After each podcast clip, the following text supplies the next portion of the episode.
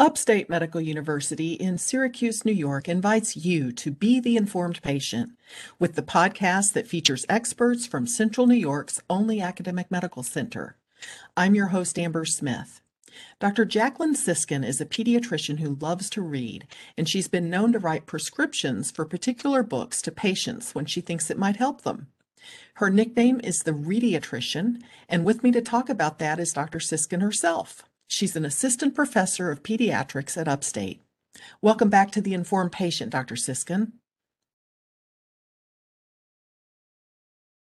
It's a pleasure to be back again. I know you enjoy reading. Why is it important, particularly for children and adolescents? Such a wonderful way for children and adolescents to connect with the people around them their teachers, their parents, their friends. And even at young ages, reading helps build so many tools that we need for our lives. It builds vocabulary, it builds the opportunity to think about other people and other situations and other worlds outside of their own. And it gives kids the language to be able to express how they might be feeling when they are exposed to it in a book or in a picture that they see in a book. Does it build imagination? Absolutely. To experience something they might not have thought of before. And many children's books have an element of the fantastical to it or the imaginative. And it gives kids permission to think about things in a new and different way, which really opens up a world of possibilities for them. Do you think that making books a part of childhood has a lasting effect on people into adulthood? For sure. It certainly did for me. And I'm noticing that with my children as well. When you ask someone a book that they enjoyed as a child, you can almost see their face change with the joy of that memory. And there are certain characters or certain situations that carry through. Not to say that every book that you read as a child is going to change the way that you face adulthood, but I think that the experience of reading lots of different things, being exposed to lots of different things in childhood, makes a big difference. One example that I always give people is that one of my favorite books when I was young, kind of in middle grade, was Anne of Green Gables by Lucy Maud Montgomery. And in that book, the main character, Anne, has to go help one of her friend's little sisters who has diphtheria. And I got a question right on my pediatric boards about diphtheria because of a scene in that book. It just stuck in my brain. It, it, it was like Anne and Diana were friends of mine. And when I was faced with that question, I remembered that. I think that the things that we read when we're kids really stick in our heads for a long time. That's funny. I was going to ask if it matters what type of book. I mean, some kids like fiction and some like nonfiction, poetry, even graphic novels. Does it make a difference what a kid gravitates to? So glad you asked this question because often parents ask me, well, they like to read uh, Dog Man, for example. Dog Man is a very popular graphic novel, and parents will say to me, but that's not really reading. And of course, it is really reading. Oh. Reading magazines, reading graphic novels, nonfiction, fiction, historical fiction, biography, whatever someone is connecting to counts as reading. Reading is the act of interacting with text and with narrative and making it a part of what you're thinking about. And that applies across the board. And I actually think it's very important for kids to be exposed to all different types of books so that they can decide what it is that they really like. You know, it's one thing for a parent to say, my kid doesn't like reading, and we can offer some things. But the flip of that is for a parent to say, oh, my child loves reading, they devour books. But if they're just devouring one kind of book, if they're just really into one series or one type of fiction, and they haven't learned what else is out there, they might actually like lots of different kinds of books. And what a service to be able to show them when they're young. You know what? You like sci fi or you are really interested in biography. I think that's a great thing to teach kids when they're young and focusing on just the classics or just what would be considered to be a chapter book is not necessarily the way to go. Well, I'd like to ask you because we've seen a lot of this in the news lately about book bans. Some schools and some public libraries are banning certain books of Mice and Men by John Steinbeck, To Kill a Mockingbird by Harper Lee, Speak by Laurie Halse Anderson, even the graphic novel Maus by Art Spiegelman. The, and these are books that are popular and award winning that have been used for years in educational curriculums. What is motivating groups to ban these books? So glad you asked me this question. This is is truly a, a passion of mine. I am not entirely sure where the motivation is coming to ban books. And I think a lot of it comes down to adults feeling uncomfortable. I see in my office many times when parents want to talk about different things in front of their kids, or they ask me how to broach particular topics with their kids. And this could be about a family's got a divorce coming up. It could be that they're not ready to have the talk. And I know this is a audio medium, but I did the air quotes around the talk, right? You know, they want to discuss puberty or body changes or relationships. Parents maybe don't know how to handle talking about gender with their children or history or what might be happening in the news right now. And they get uncomfortable. I think that parents and adults don't like to enter a conversation in which they feel unsure because adults like to be sure.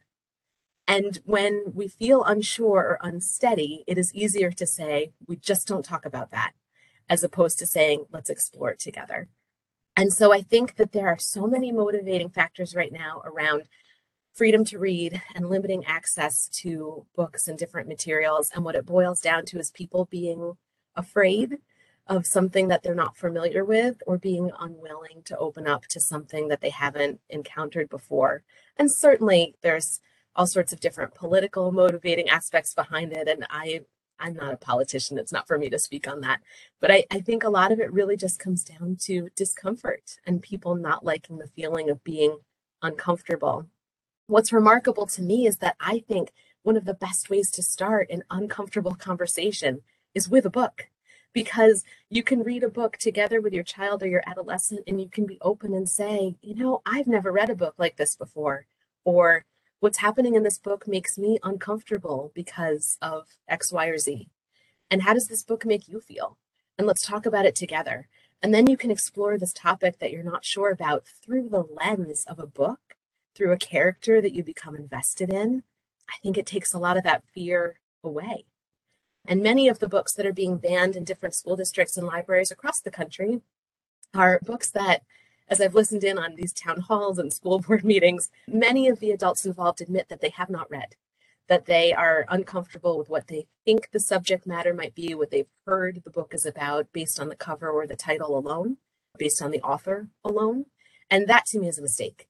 I think someone is certainly willing to um, read a book and say, you know what, this made me uncomfortable and here's why. That's a different story from just a blanket. I don't want to talk about this.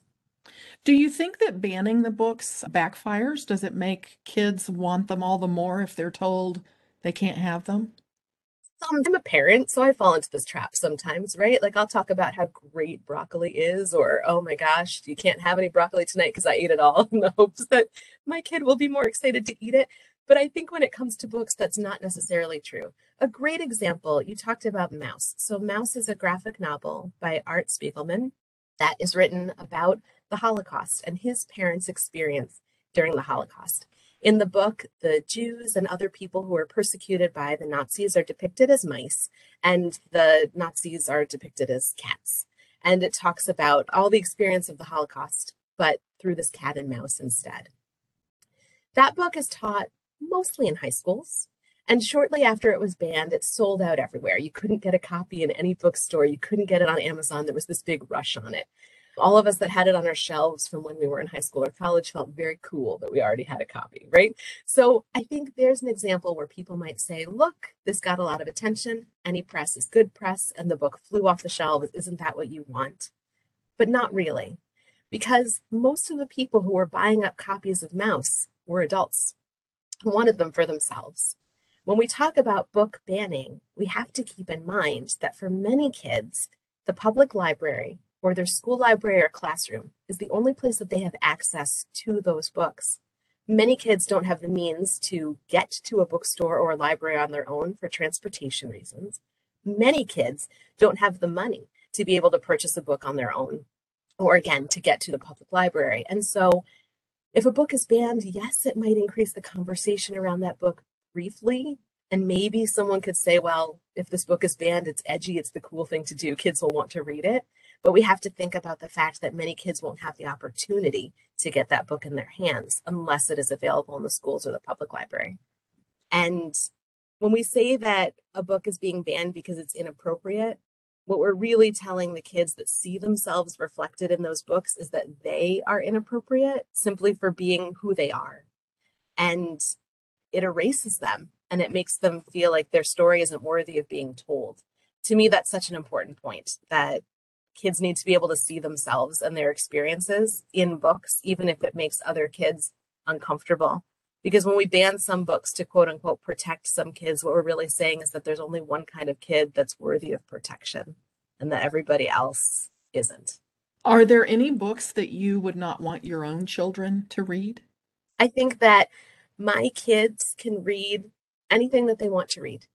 And if they don't like it, or the subject matter is too much for them, or they don't understand it, or the print is too small, I think they're going to put it down or they're going to ask me a question about it. But anything that's in my house, anything that they would find in the school library, anything that we would go to the public library, I'm trying to think of anywhere else they would access books. If they went over to a friend's house in a, a non COVID world when they could walk in any house, they could pick up a book and read it. That would be fine with me. And if they found something that they were uncomfortable with or they didn't understand, we would talk about it. A great example of this is a couple nights ago, I was putting my four year old to bed. My husband had a Zoom meeting, so he was like locked away. So I put my four year old to bed. We read a story. And my nine year old was waiting for me because we're reading a chapter book right now together. And he was sitting in my bed waiting for me. And he promised he wouldn't read ahead in the chapter book because then I would be lost. And it's a good book and I didn't want to miss anything. So he was sitting in my bed waiting for me and he got bored. So he picked up the book that I'm reading that was on my nightstand. And I walked in and said, Oh, you're reading my book. And he said, Yeah, it's a little hard for me to read. The words are big and, and the print is small. He picked up that the font in kids' books is a little bigger. And he said, What's this book about? And I told him what the book was about. And he said, Oh, that sounds interesting, but I don't think I want to read that. Let's get back to my book. And we just moved on. And it was fine. And I thought it was nice that he saw that I read, which he knew anyway, but that he was welcome to pick up anything he wanted in the house and that we could talk about it. This is Upstate's The Informed Patient Podcast. I'm your host, Amber Smith, talking with pediatrician Dr. Jacqueline Siskin. She's an assistant professor of pediatrics at Upstate.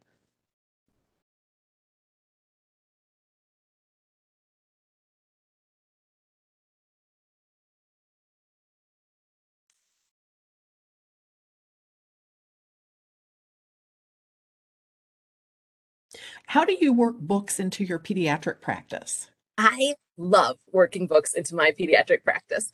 It is probably the thing that gives me the most job satisfaction these days and has been such a lift during the pandemic. So, when kids come to my office, they get a brand new book to take home with them if they are between the ages of six months to about seven years old. There's a program called Reach Out and Read that helps provide training on how you can use books in your practice. And they help with securing funding for kids six months to five years. And I felt like that wasn't enough for us. I wanted to be able to give to older kids as well. So I've been able to secure a few grants where we now give books out to kids up to age seven, maybe even eight. And I'm working on being able to get books for older kids too. When I walk into the room with a book, it does so many things. First of all, it shows parents reading is important. And here's how important I think it is that I'm going to start off your whole pediatric medical visit by showing your kid a book and talking to them about it. The second thing is it shows the parent or the caregiver who's there how to interact with a book and your child at whatever age the child is. So when I walk in with a book with a six month old, the parent looks at me like, I don't know how to read to this kid yet. And it's nice to be able to show you can use a book for so much more than just reading. I think that a lot of parents feel that the way to read to your child is to sit down at a prescribed time, they're in your lap, you open the book up and you read every word. And then they say, well, my kid loses interest, or they want to flip the pages too quickly, or they want to talk about the pictures. And that's really where all of the important stuff is. You don't have to read the words to read the book. So I'll walk into a room and show a six month old a book. It's often a board book at that age. And I'll knock on the board book to make a noise and see if they look up at the noise and if they're interested at me. I will hand them the book and see if they can pass that book from one hand to the other, or if they bring the book right up to their mouth and start chewing on it, which is all the gross milestones that we're looking for as far as motor development at that age. With a three year old, I'll open a book up and I'll say, you know, there's some fish on this page. What does a fish say? What color is the fish? How many fish do we see? Or can you show me somebody who looks happy in this page? There's a book that I'm using right now in my office for four year olds called Too Many Carrots. And it's about a bunny who likes carrots so much they just keep gathering them, and the whole house is full of carrots. They're coming out the windows. It's very cute. And there's a picture of the house where it looks like it's just about to burst. And I'll say to them, What do you think is going to happen next based on what you see? And a lot of times the kids will say, There's going to be carrots everywhere. And I'm like, Exactly. That's predicting. That's visual intelligence. That's understanding what happens next. Even with kids, when we're looking to see can they follow an object, I'll hold the book up and then I'll drop it. And if that one year old follows the book down, then they're demonstrating what we call object permanence, which is understanding that objects move and don't disappear when they're out of sight. So these are all developmental screening things that I can do with the book in the room.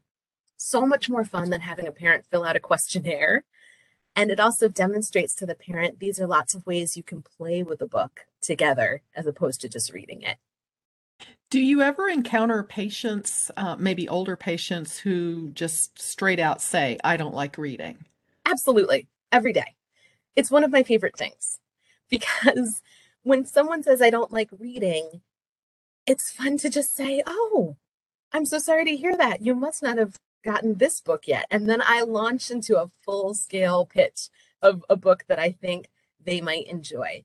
Sometimes I will base this off of something that they're wearing, if they've got a particular character on their shirt, or if there's something we've talked about earlier where, you know, they're into sports, something that they've brought up to be able to launch into a conversation about that. And I'm pretty chatty during my exam. And so as I'm looking in their ears and listening to their lungs and tapping on their knees, I'll just chat about the book. And so many times when we're done, the kid is so excited to give that book a try. And then for me to be able to say, you know, the library is like right up the road over here. I guarantee they have this in your school. My husband, for the holidays last year, made me a prescription pad that I can write books and authors down on it. And it says your prescription from the pediatrician, which my patients find very amusing. But it's great to be able to write down a title and an author and hand it to the kid. And I always make a note in their chart about the book that we discussed. So when I see them the next year, I can say, hey, did you like that book? Or if they are reading one already, I'll write down what they read. If they've recommended a book to me and I read it, then I make a note so I remember to talk about it with them next year. What is your favorite book to be a baby's first book? I love The Very Hungry Caterpillar. I know that sounds like it's such a classic. It is truly my favorite baby book to give. And if someone ends up with five copies, that's fine because they're going to go through five copies of it. The Very Hungry Caterpillar, in my mind, is one of the most perfect baby books ever written because you get so much out of it. So, for anyone who's listening and doesn't know, you should go right away to read this. It opens up, there's a leaf with a little egg on it, a tiny caterpillar comes out, and he's very hungry. And it goes through the days of the week. So on the first day of the week, he eats through one apple, and then the next day he eats two pears, and then three plums, and four oranges, and so on and so on. The book is written with little punch holes that go through the vegetables or fruits that he's eating so kids can stick their fingers in the holes. Then he gets so full and he goes into a cocoon, which Eric Carle, the author, later said he should have made a chrysalis. And then it turns into a butterfly. And in this book, you get fine motor planning because they can stick their fingers in the little holes of the book. You get colors, you get learning the days of the week, you get counting, you get some vocabulary words that kids aren't necessarily used to. So he eats through like salami and sausages and some things that are just not your typical baby foods. And you get the life cycle of a caterpillar all in one little book. I mean, I just think it's wonderful. So that's one of my favorite baby books to give. But there are so many new books that are coming out all the time that are wonderful that I like to give as well. But that's always my go to. Do you have a favorite book for a kid who's getting ready to start kindergarten? There are so many. getting ready for kindergarten books out there. And so my answer would certainly change all the time. But right now, there's a book that I really like called School's First Day of School. And it's a book that talks about the first day of school from the perspective of the school. And so the school has the voice through the book. It starts just before the first day of school, and the school is looking around and remarking at how big it is and how clean it is, and it doesn't know what's going to happen. And then all the kids show up, and the school is caught by surprise. It's like, I didn't expect there to be so many of them, and they're so loud. Um, and one kid on the playground is sort of saying, I hate school, and it hurts the school's feelings. Like the building's feelings are hurt when it hears that. And my son's favorite page in this book is there's the playground and the kids at recess are going down the slides and the school says oh so that's what those are for and my son just lost it he thought that was the funniest thing he'd ever heard and at the end of the day all the kids go home and uh, the custodian comes in and is cleaning up and he's sort of become friends with the school. And the school says you know when we first met i thought this was your house. And the custodian says no i live somewhere else. And he says oh well i hope you come back tomorrow. He says oh everyone's coming back tomorrow. And the school is so excited to see the children again. And it's that wonderful typical trope of first day of kindergarten anxiety anticipation what's going to happen. But told from the perspective of the building i just think that's great are there books that you think would work particularly well for parents to read along with their children particularly parents that maybe aren't used to reading to their child there are a lot of great children's books out there that are fun for parents to read as well. And I think if parents are only thinking of the memories of their own children's books and haven't dipped into children's literature in the last 20 years, they would be just overwhelmed with the number of enjoyable choices. I mean, Dr. Seuss is great, but there's so much more out there now than that. One of my favorite books to recommend to parents and young kids is the Elephant and Piggie series by Mo Willems. Elephant and Piggie are early readers.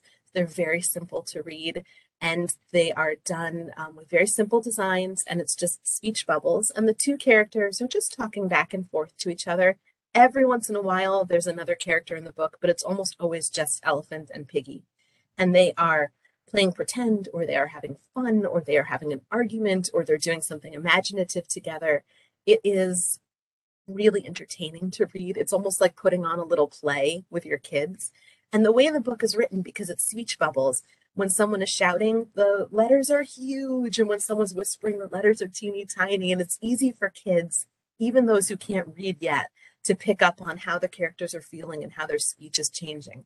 So that's a great one to read together. I think any book that has a call and response to it, where there's a refrain, is a good one to read. And so by that, I mean a book where every page sort of ends on the same predictable note. A good example of this would be like the song, I Know an Old Lady Who Swallowed a Fly. And every verse builds on it, but the end of the song is always, Perhaps she'll die. And then you start the next one, right? So when there's a line that's always very predictable, and a parent is reading to their child, when they get to that predictable line, the child can fill in the blank and feel like they're participating in that reading experience as well. And that makes it more engaging for both of them. How do you feel about electronic books? I think electronic books are fine.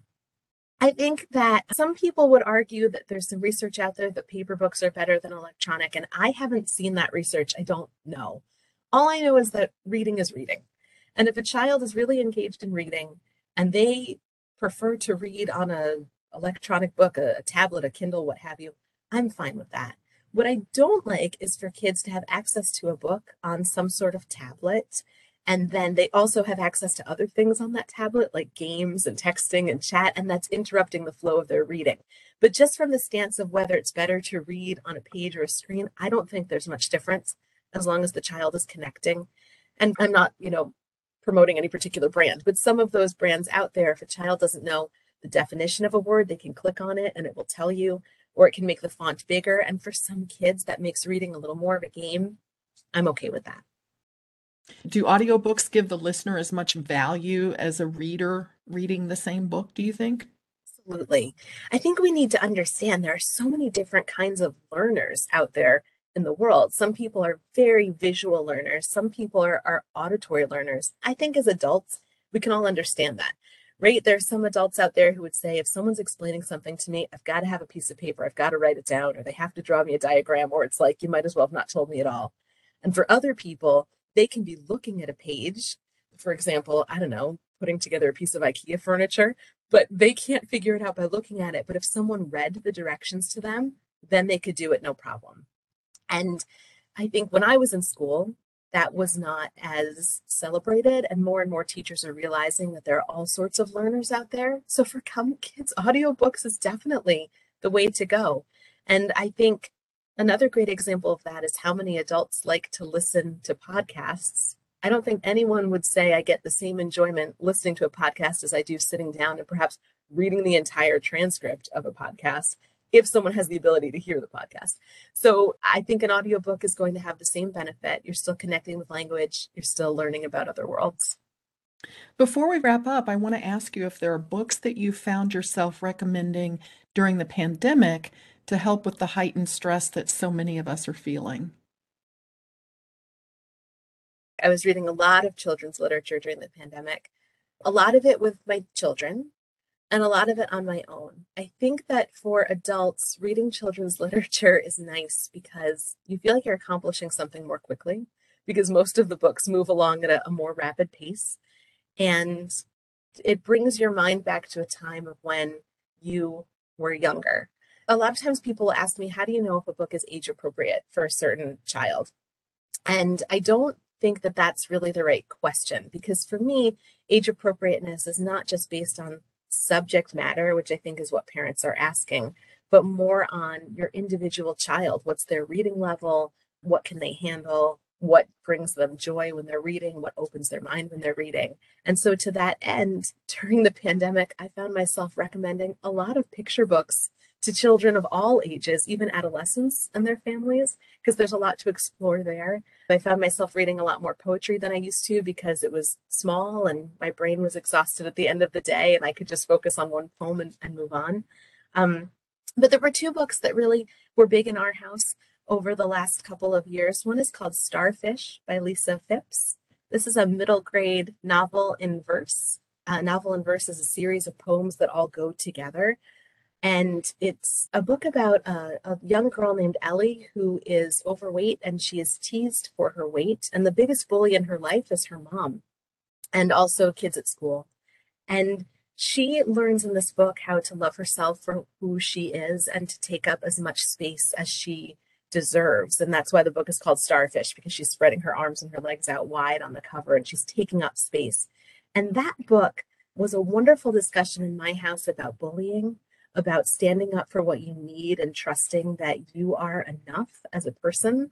And that book, when I finished it, made me feel so happy and just renewed as a person. And I've been recommending it to everybody. And the other book that we read that was wonderful over the last year was called Amari and the Night Brothers by B.B. Alston. The way I describe it to patients is imagine Harry Potter, except that the main character is an African American 12 year old girl, and she learns that she's a magician and she goes into this magical world, much like Harry, except that the world that she goes into is kind of like the FBI. And they're all solving these mysteries in the magical world. It's a great book that is exciting and it had us all flipping through the pages. There's a second one coming out this year that my son can't stop asking about. When is it coming? But also in this book, is again themes of bullying, themes of racism, themes of inequality that got a lot of conversations going in our house as well. So those were the two big hot books that we've read recently. Well, I really appreciate you making time to share your passion with us today, Dr. Siskin. I will come back and talk about books anytime you'll have me. My guest has been Dr. Jacqueline Siskin. She's an assistant professor of pediatrics who loves reading at Upstate Medical University. The Informed Patient is a podcast covering health, science, and medicine brought to you by Upstate Medical University in Syracuse, New York. Find our archive of previous episodes at upstate.edu/slash informed. I'm your host Amber Smith, thanking you for listening.